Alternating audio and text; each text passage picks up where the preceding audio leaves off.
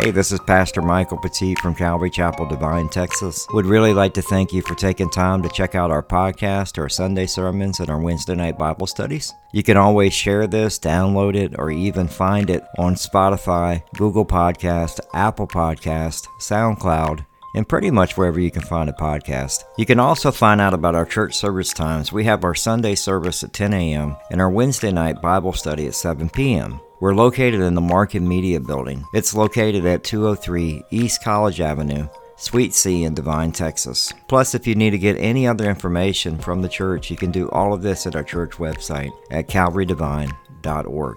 That's calvarydevine.org. Here's today's teaching because we at the beginning of the year we're actually going to be tithing to the Kavachinkos.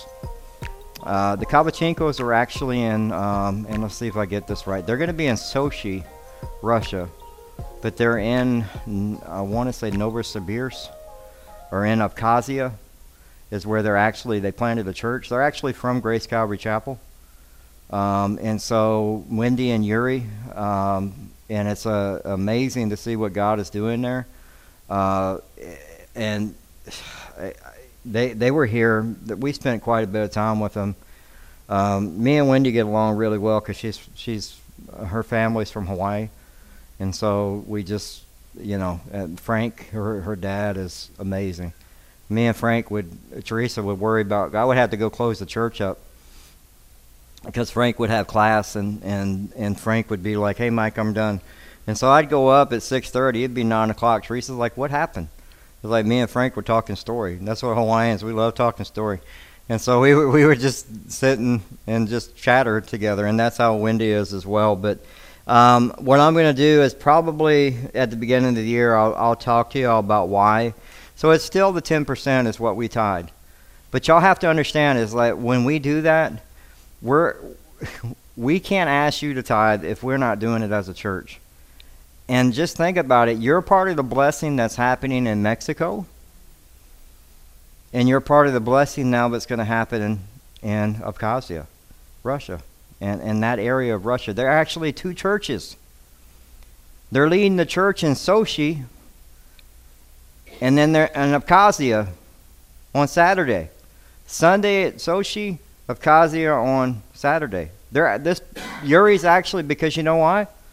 They kicked all the Russian. If you if if you were a pastor and your education did not come from Russia, you cannot teach in Russia as a pastor anymore.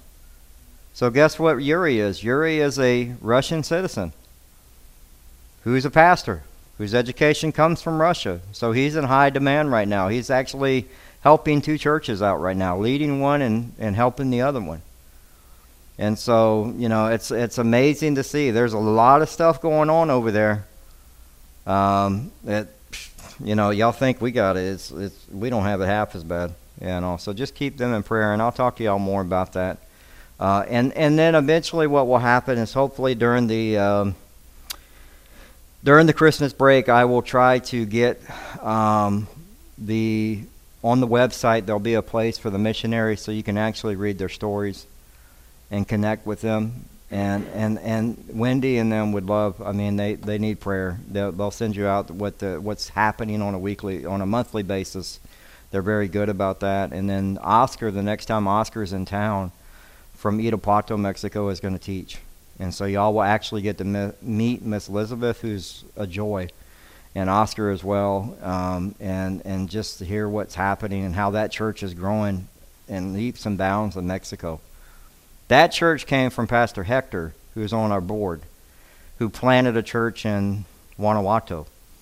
And they found out they had people driving an hour from Guanajuato, from Irapuato to Guanajuato, just to go to church. And there was a desire to have a church there, and Oscar went down there and planted. So it's it's what God is doing. So keep it in prayer, and we're a part of it. We're a part of it. We're part of the blessing. It's amazing. I, I love that. So, Mark chapter 8, verses 27 through 30. Only a couple verses, but a lot to cover today. And Jesus went on with his disciples to the villages of Caesarea Philippi. And on the way, he asked his disciples, Who do people say that I am? And they told him, John the Baptist, and others say Elijah, and others say one of the prophets. And he asked them, But who do you say that I am?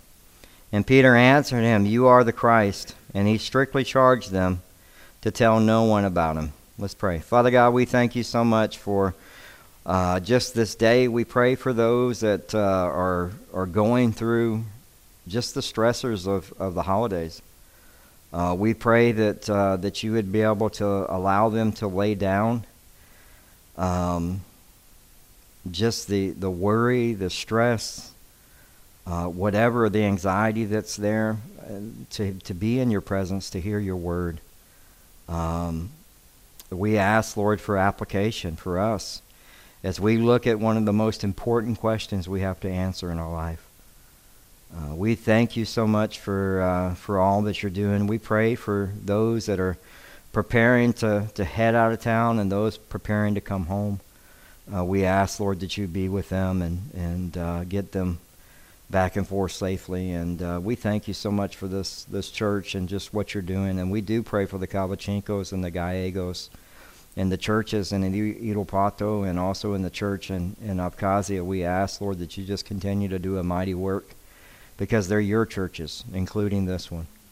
Uh, we thank you for all that you're doing, and we ask these things in Jesus' name.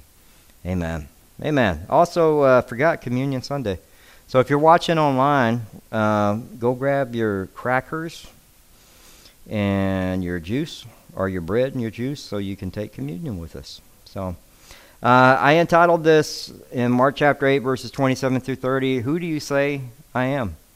Who do you say I am? And then we'll look at it in three parts. We'll look at it in verses 28 and 20, 27 and 28, the people's opinion uh, about Jesus. And then we'll have in verse 29 the personal opinion about Jesus.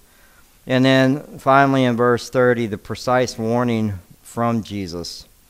Uh, today, as we prepare to enter into Advent season, uh, this is going to be one of the questions that you have to answer as a follower of Christ. And if, if you're not a follower of Christ, you have to answer it anyway. This is a question that everyone will have to come to terms with at some point. Humanity will be judged on the answer of this question. And, and so it has consequences, eternal consequences. And Jesus is asking this question. And for us, unfortunately, when we look at the way that the world sees Jesus, there's more of a not a biblical view of Jesus, but a view of Jesus that we've created. And I'll talk about that. And we have to be very careful with that. There's a biblical view of Jesus, and that's the one you need to be able to answer. Who do you say that I am? And then there's the world view of Jesus. And the world view of Jesus thinks that he's just a good teacher or uh, I think I read something this week that said Jesus, 72, over 70% of people believe that Jesus was a created being. Like somebody had to create him, which is, if you read Colossians chapter 1, you find that's, that's not true. He always was there back in Genesis chapter. He's always existed. And, and so there's so many misconcepts uh, of who Jesus is. That's why we deal with it at the very beginning the people's opinion about Jesus, because there's a lot of people that have opinions about it. In Mark chapter 8, verses 27, it says, And, and Jesus went with his disciples to the village of Caesarea Philippi. Now that's important because this area, remember, they left, and after he healed the blind man, uh, the one true God, the anointed one, the only one, Jesus said, heals the blind in Bethesda, They go 25 miles up the Jordan River to Caesarea Philippi. Now, this area was actually named after uh, Caesar Tiberius, and and there was many idols worshipped of false gods here. And then we're going to spend a little bit of time just talking about this because this is very important. Mark kind of just gives you this three, these four verses, like boom, and this is what happened. Matthew gives you a whole a whole verses, and it, and it, it represents why he did this at Caesarea Philippi. It's very important. Uh, at Caesarea Philippi, you had the Syrians, the Romans, and the Greeks all worship and have temples in this area where Jesus is at, where he's asking this question Who do you say I am? They worshipped a, a god by the name of Pan. He was a, a, a false god, a deity of, of mythological half goat, half man. And they believed that he was the god or the shepherd of the flocks of goats. And here we have the, the shepherd. Uh, John 10 11, I am the good shepherd. Jesus, I am the good shepherd. The good shepherd lays down his life for the sheep. Very important. What happens to the goats? It tells us, Jesus tells us that. In Matthew chapter 25, verses 31, it says, When the Son of Man comes in his glory and all the angels with him, then he will sit on his glorious throne. Sit on his glorious throne, and before him he will be gathered. Uh, he will be gathered all the nations. He will separate the people one from another, as a shepherd separates the sheep from the goats. And he will place the sheep on his right, but the goats on his left. And let's look at what happens to the goats in Matthew chapter 25, verse 41. It says, Then he will say to those who are on his left, Depart from me, you, you're, uh, you cursed into eternal fire, prepare for the devil and his angels. For I was hungry, and you gave me no food. I was thirsty, and you gave me no drink. I was a stranger, and you did not welcome me. Naked, and you did not clothe me, sick and in prison, and you did not visit me, then they also will answer, saying, Lord, when did we see you hungry or thirsty, or a stranger, or naked, or sick, or in prison, and did not minister to you? Then he will say, then he will answer them, Truly I say to you, as you uh, did not do it to me, and these will go away into the eternal punishment by the righteousness of eternal fire. So you have the, the Greek god of Pan the shepherd of goats. And you have the, the that's why the I am statements are so important in the book of John. Right? I am I am the good shepherd and and and and it tells us, you know, as we look at this and we talk about there's the Syrian gods that are being worshipped, and you also have the uh, the the Caesar worship that's happening there as well. And so this area was dominated by false religion and false gods. And it's not by chance that Jesus is here because it says us, uh, tells us in Matthew chapter 16, verse 17, and Jesus answered, Blessed are you, Simon Barjona, for flesh and blood has not revealed this to you, but my Father who is in heaven.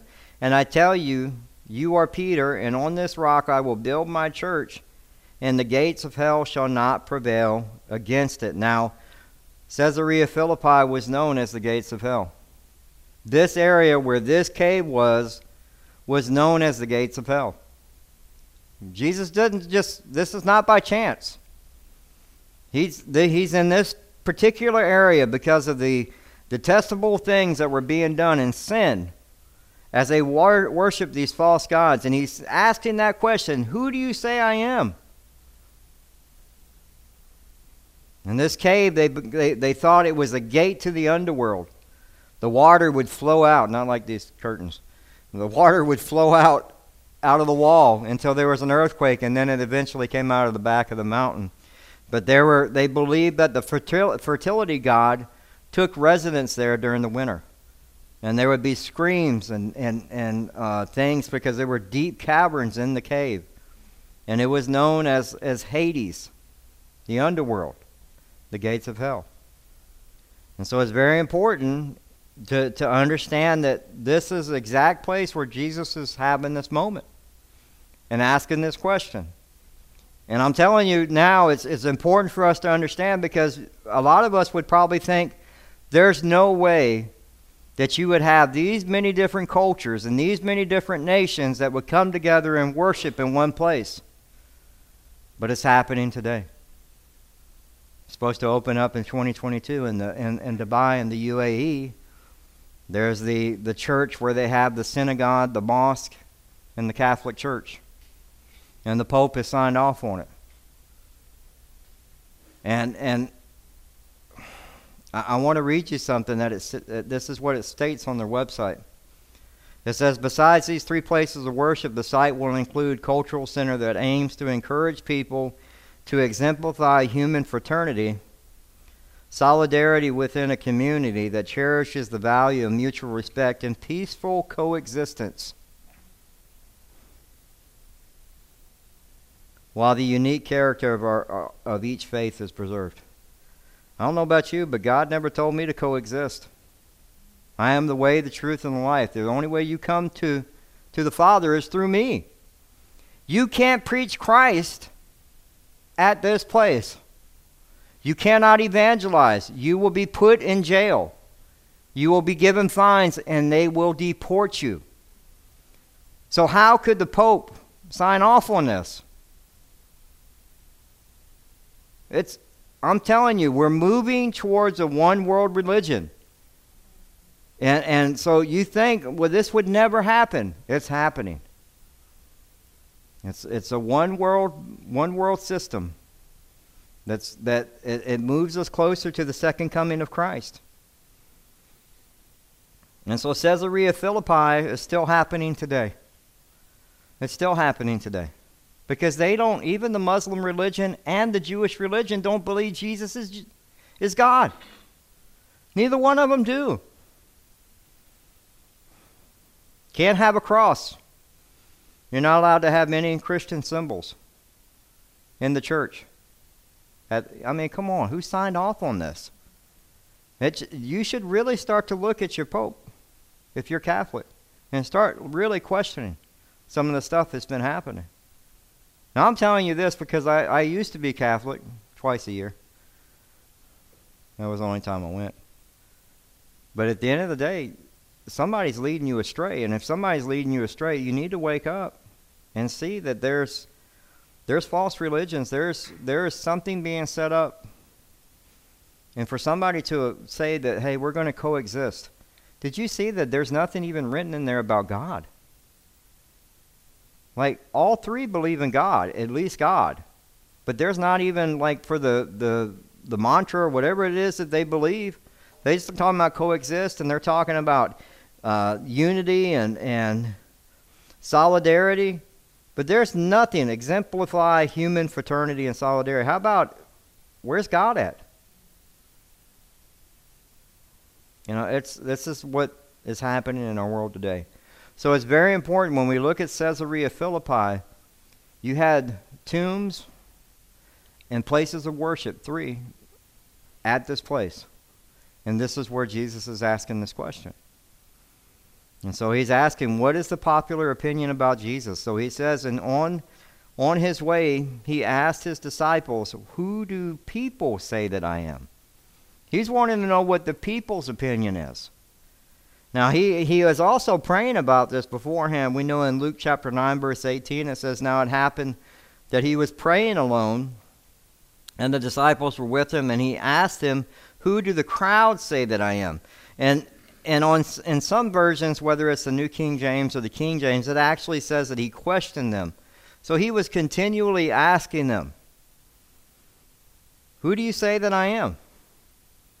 I mean, Jesus has been with them. There, we we are midway through the book of Mark. When we when we finish into next when we get into the rest of chapter eight, we move to the passion, to the cross.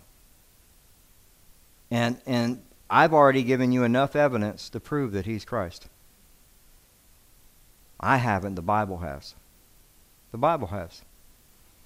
We've seen that he's performed miracles. We've seen that he teaches with authority. We've seen that he has divinity, and we know who his true identity is. And, and, and Jesus is trying to prime the, the pump the way a teacher would, like before the test.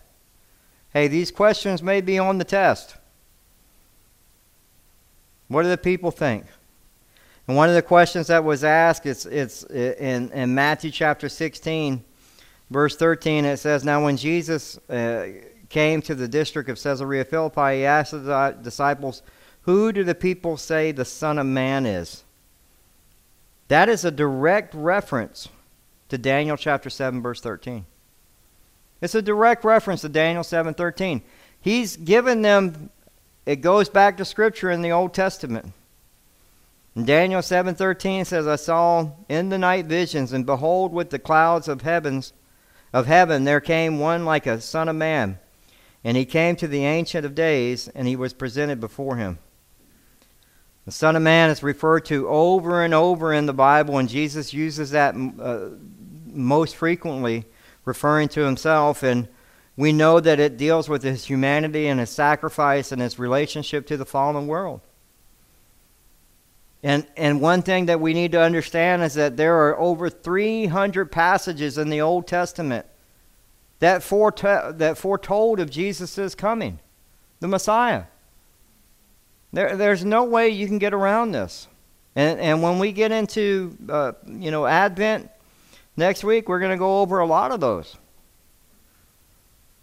As we do it the next few weeks, hopefully, you know, you'll have a, um, a, a good, strong foundation to be able to answer this question and be able to engage people about it. Remember, this is a, a transition that's happening. He's going from private ministry now, from public to private ministry. This is what's happening. He's going to spend more time sowing into the disciples, so that's why he's he's preparing these questions for them.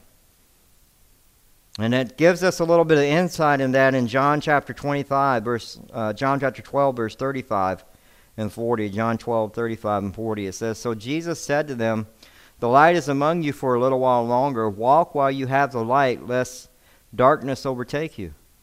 The one who walks in the darkness does not know where he's going. While you have the light, be believe in the light, that you may uh, become sons of light. And when Jesus had said these things, he departed and hid himself from them. Though he had done so many signs before them, they still did not believe in him. And I'm afraid that's where a lot of people are. You know, we talked about signs and, and, and wonders this past week. What does a sign do? It directs you to God. It's, it's, a, it's a stop sign to, to, to let you know, hey, I'm God. There's something here you need to learn. Or there's something here you need to, you need to turn away from that. That's what signs do. It's signs and wonders. But even as they saw all the miracles and all the unclean spirits cast out, and him teaching with authority, feeding the 4,000, feeding the 5,000, they still didn't believe in him. And I hate to tell you this, but we talked about spiritual blindness last week. It's a condition of the heart. And that, that condition of the heart has a lot of people that sit in church and have not truly answered the question of who do you say that I am? And you go, wait a minute, they can come to church and do that? Yeah. I did. We used to go to church. I could tell you, hey, uh, yeah, I remember Jesus was born in a manger. I could tell you more about Santa Claus than I could Jesus, which is sad. That was my upbringing. But I knew Jesus was born in a manger. I knew little tidbits here and there, but I didn't know. Me and Teresa were talking about. I had no clue why he died on the cross. And I was in Catholic church. I went to catechism school. Had no clue. And, and so for us, you know, a lot of people see see the Lord moving, but they still don't believe. They don't believe. Now, many people had opinions about Jesus. The scribes had an opinion of Jesus in Mark chapter 3, verses 22. It says, And the scribes who came down from Jerusalem were saying, He is possessed by Beelzebub. And by the prince of demons, he cast out demons. The, the crowd had a, a 5,000 had a view of him in John chapter 6, verse 15, perceiving that that they were about to come and, and take him by force to make him king. King, political king. Jesus withdrew again to the mountain by himself. The Syrophoenician woman had an opinion of him and called him, Yes, Lord. But she answered in Mark chapter 7, verse 28, Yes, Lord, yet even the dogs under the table eats the children's crumb. Even the disciples, when they first met him, had an opinion of him. In John chapter 1, verse 41, he found his first his own brother Simon and said to him, We have found the Messiah, which translates means Christ. Mistakenly, they didn't understand who they found. They thought they found the political leader that was going to take over Rome, not save the world, not save us from our own sin. They didn't understand. And unfortunately, uh, a lot of people have a distorted perception of Christ. Popular opinion of Christ is not something that you need. You need to have a personal opinion of Jesus Christ. Popular opinion of Jesus Christ will lead you into mass thinking. And you go, well, wait a minute, man. Popular opinion is a good thing, right? No, it's not. You see a lot of people that are in a mass that are following things they shouldn't be following. And they're going along just. And sadly, that's. Eventually, those will be the same people that'll take the mark of the beast. They just. They just go with public opinion. It's, it's something that we have to think about. Public opinion today about Jesus says that uh, the Jewish believe that Jesus was a great teacher but he ain't God. Right? The Hindus believe that Jesus is just one of millions of gods.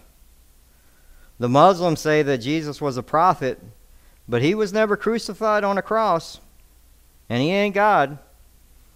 The Jehovah Witness believe that Jesus was once the archangel Michael before he came to earth. In their view, just not God in the flesh. Society believes that Jesus was a great teacher, had some good ideas, but they don't believe that he's God in the flesh. They, they, they believe he's just a good teacher. He did some good things. And, and we see this as they go further in verse 28, and they told him John the Baptist, and others say Elijah, and others say one of the prophets. We know King Herod thought that Jesus was reincarnated right? In Mark chapter 6, verse 14, King Herod heard of Jesus' name and had become known. Some said John the Baptist has been raised from the dead. So he believed that Jesus was just reincarnated with John the Baptist. That's why these miraculous powers are at work in him. But others said he's Elijah, and others said he was he is a prophet like one of the prophets of old. And Elijah, you know in Malachi chapter 4, verse 5, it says, Behold, I will send you the uh, Elijah the prophet before the great and awesome day of the Lord comes. And then Jeremiah is another uh, prophet that's used in Matthew chapter 16. When we look at these same verses in verse 14, it says, Some say uh, John the Baptist, some others say Elijah, others say Jeremiah or one of the prophets. And so they believed that, that Jesus was reincarnated as one of the prophets, that a reincarnated prophet was going to heal Israel. That's what their belief was. And they admitted that Jesus was just a, a man of power, but they rejected the idea that he was Christ. They were seeing him as a mortal man, even in his own hometown. In Mark chapter 6, verse 3, it says, Is this not the carpenter, the son of Mary, and the brother of James, and Hoseas, and, and Judas, and Simon? And are not his, his sisters here with us? And, and they took offense of him uh, they believed that, that the Messiah, they rejected the Messiah because they were like, eh, eh, it can't be this guy, not him. And even though the miracles were happening and all the things that were, were going on, they didn't believe. People had an opinion. And that same opinion will put people on that wide road with the goats. That's where that's going to go. In Matthew chapter 7, verses 13 and 14, it says, Enter by the narrow gate, for the gate is wide, and the way is easy that leads to destruction, and those who enter, it, enter by it are many. For the gate is narrow, and the way is hard that leads to life, and those who find it are few. So, public opinion about Jesus, the Bible eventually will, if you have this, this public opinion and you follow that public opinion, it will put you on that ride that wide road. That's why you're supposed to study the Bible for yourself. You're supposed to be in God's Word for you. And so you can personally know Him. And so let's look at that verse 29 as a personal opinion about Jesus. And he asked them, uh, But who do you say that I am? And Peter answered him, You are the Christ. So the disciples had been with Jesus for more than two and a half years, and no longer is it going to be about the miracles or the casting out of demons, the teaching with authority, but it's, it's him demonstrating that he is the Christ. And Jesus, as he asks this question, Peter answers it, right? Peter answers the question, and, and but can I tell you, if you can't answer the question personally yourself, Peter ain't going to get you into heaven. And neither is grandma or Theo or Tia. They, they don't get you into heaven. Just because they can answer who Jesus is, that he's my personal Savior. It doesn't save you. This is an individual question that you have to be able to answer. Who do you say that I am? That is very personal. No one speaks for you. And, and, and we have to be able to, to answer that. It's, it's a question that is vital to your salvation. And it has eternal consequences if you can't answer it. Because guess what? If you don't answer it, it's answered for you. If you go, I don't believe in God, well, guess what? You have an opinion, you've answered the question. If you say, well, Jesus was just a good teacher, no, that's not it. You've answered the question. There's eternal consequences to that question. Jesus is asking us personally, like, who do you say that I am? And I love the answer that, that Peter answers. He says, You are the Christ. You're the Messiah. You're the, the anointed one. The Son of the living God, the Christ of God. But Peter believed it, but who revealed it to him? It was, it was God the Father. It was God the Father. In Matthew chapter 16, verse 16, it says, Simon Peter, you are the Christ, the Son of the living God. And Jesus answered him, Blessed are you, are you Simon uh, Barjona, for flesh and blood has not revealed this to you, but my Father who is in heaven. God revealed it to him. In John chapter 6, verse 44, it says, No one can come to me unless the Father who sent me draws him, and I will raise him up on the last day. Can I tell you that drawing is, is universal? God is constantly trying to draw people to Him. So if you say, and, and I was, one of the things I listened to when Ryan Reese was saying, they were talking, there was a kid in the back that was struggling whether or not this whole thing was real. And he goes, Look, don't you don't have to make a commitment today. But let me tell you something. If you if you want God to reveal himself to you, Ask, and He will. But when He does, you need to be ready to follow. Just ask God. Say, Lord, I need you to reveal yourself to me, and God will. Whether it's through word, whether it's through some conversation, whether it's through prayer, whether it's through a total stranger, God will reveal himself to you. But the question is, is when he reveals himself to you, are you going to follow? God is not asking you to go, well, I got the stuff over here I need to work out and I'm going to take care of and then I'll come back. No. He just revealed himself to you. You need to follow. That kid ended up asking, and, and during, I think they were there for two days at the Teen Challenge. That kid ended up giving his life to Christ and got baptized. God revealed himself. There was something I think on as he gave books out to everybody as he they read the book, something on page two clicked. And God revealed himself. And it was that quick. And so, you know, if you're if you're asking the Lord to show up, like are you real? God will God will show you. But you need to be ready to, to step out in faith. And so remember now as we read this, Peter Peter openly confessed who Jesus was, but there was one person there that didn't believe Judas Iscariot. He never acted on his belief, but he was there for all of the ministry work. So you can be busy in ministry and never answer the question of who Jesus is. Personally. Personally.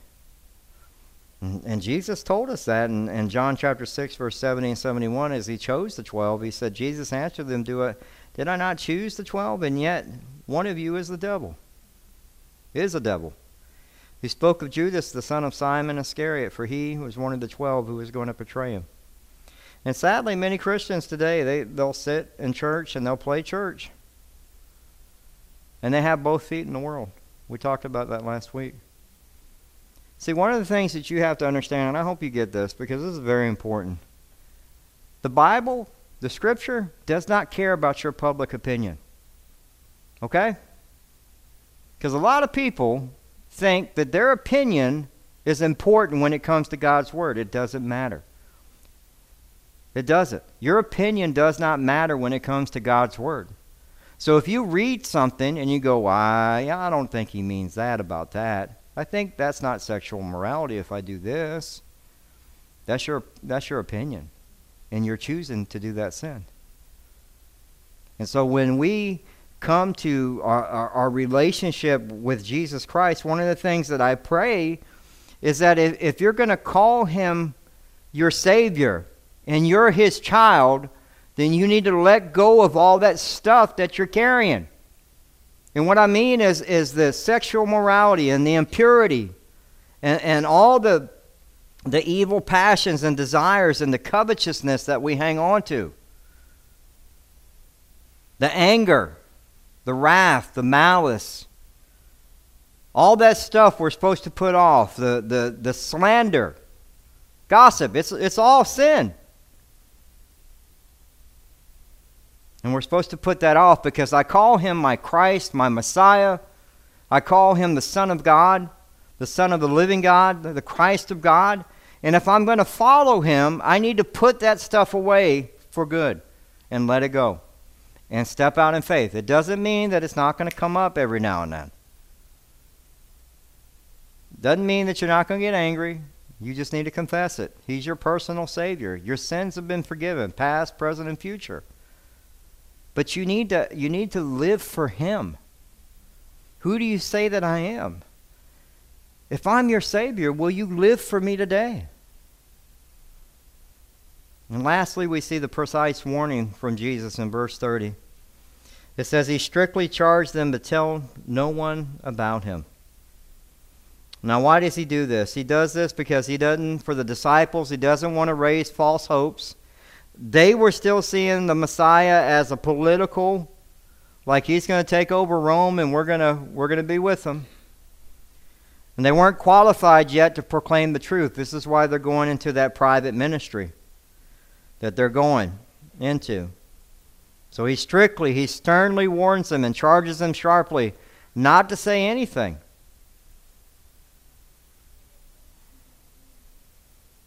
And so he, one of the things that I was looking at, it was funny because he also said that to the demons, right? In Mark chapter 3, verse 11 and 20, uh, 11 and 12. And whenever the unclean spirits saw him, they fell down uh, before him and cried out, You are the Son of God. Isn't it funny? They can answer that question. A demon can answer the question, Who, are, who do you say that I am? A demon can say, You are the Son of God, and yet you can't. And he strictly ordered them not to make them known. Well, guess what? God has told you that you need to make them known. We've not been given that same order. We read that this past weekend in Daniel chapter 4, verses 1, 1 and 2. It says, King Nebuchadnezzar, to all the peoples, nations, and languages that dwell in all the earth, peace be multiplied to you. And it seems that good to me to show you the signs and wonders that the Most High God has done for me. This is a beautiful chapter in the book. You know why? This is a Babylonian king that killed people, that murdered people for fun. He just had a bunch of his mighty men get killed because he was angry. And yet God saved them. God saves them. All of chapter 4 is King Nebuchadnezzar's testimony. A new believer in the Bible sharing his testimony. And who does he say that the gospel is supposed to go out to? To all peoples, to all nations, and languages that dwell in all the earth. Everyone. In Mark chapter 6, verse 15 tells us the same thing. And he said, To them go, which is the command, into all and proclaim the gospel to the whole creation. To the whole creation to the whole creation. You're not supposed to be ashamed of the gospel. That's what Romans 1:16 says, "For I'm not ashamed of the gospel, for it is the power of God for salvation everyone who believes, to the Jew first and also to the Greek." And one of the verses that really stuck out to me this past week was uh, Romans chapter 10, verse 15. And how are they to preach unless they are sent? As it is written, How beautiful are the feet of those who preach the good news. Somebody has to go out and share Christ. That's what our responsibility is together as a church. Every one of us. Every follower that says who he is my personal Savior, you've been commanded to go out and share your faith. You got to go out and share your faith. That's what we learned about that young man in, in Decapolis in Mark chapter 5, verses uh, 19 and 20. And he, he did not permit, permit him, but said to him, Go home to your friends and tell them how much the Lord has done for you and how he has made had mercy on you. Remember, that was the guy that was filled with the, the legions of demons. That was breaking chains. They couldn't constrain him. And yet he went away to proclaim in Decapolis how much Jesus had done for him. And everyone marveled. And we saw that the Syrophoenician woman had her daughter healed of an unclean spirit. We saw 4,000 come and be fed by Jesus, all in Decapolis. Because somebody was willing to go out and do what Jesus told them to do, which is proclaim who I am. Tell people what happened to you. Tell people what happened to you. What does the Bible say about Jesus? It's very simply, these are some of the names of Jesus in the Bible. And it's important for us to understand this because you need to, as we go over Advent, we'll get into this a lot deeper over the next few weeks. But the Bible says that Jesus is the Alpha and Omega, the lion and the lamb, the bread, the light, the way, the truth, the shepherd, the door, head of the church, the word, the chief cornerstone, the judge, king of kings, prince of peace, grace, love, mercy, sinless, sacrifice, great physician, wonderful counselor, teacher, Emmanuel, the anointed one, the Christ, the Messiah, the Son of the living God, the Christ of God. Now, who do you say that I am? That's the question you have to answer. That's the question we all have to answer. And I hope that you've made him your personal Savior. Remember, that question is, is vital to your salvation. And how you answer that question determines where you spend eternity. It's that simple. And Jesus is still asking that same question today. And so, what's your answer? That's that's the whole teaching in a nutshell, right?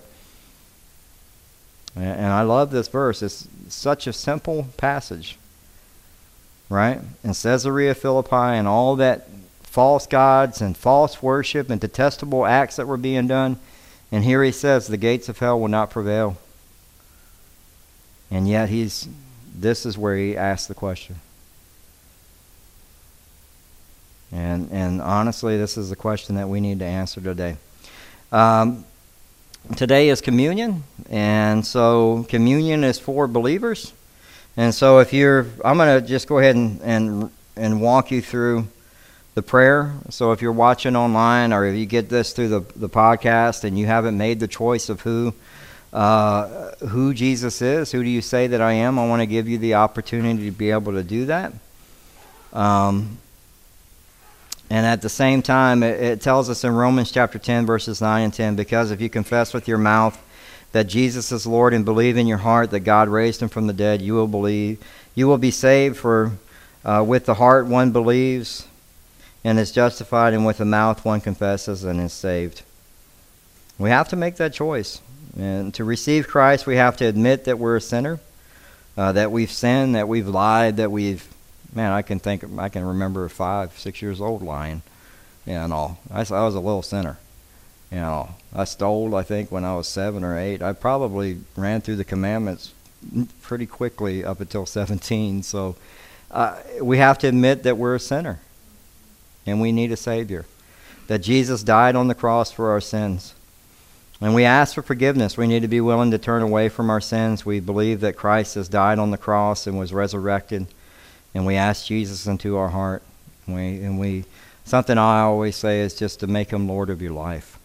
Um, and, and so if you want to do that, if you're watching online or you catch this later, let's just go ahead and pray this prayer together. If y'all want to bow your heads with me and we'll pray this prayer. Uh, Dear Lord Jesus, I know I'm a sinner. and I ask for your forgiveness. I believe in my heart you died for my sins and rose from the dead. Fill me with the Holy Spirit. Be my Lord and Savior. Be the Lord of my life and help me do your will daily. And we ask that in Jesus' name. Amen. Thank you so much. That was Pastor Michael Petit from Calvary Devine, Texas. Remember, if you need to get more information on the church, you can do that at calvarydevine.org. God bless.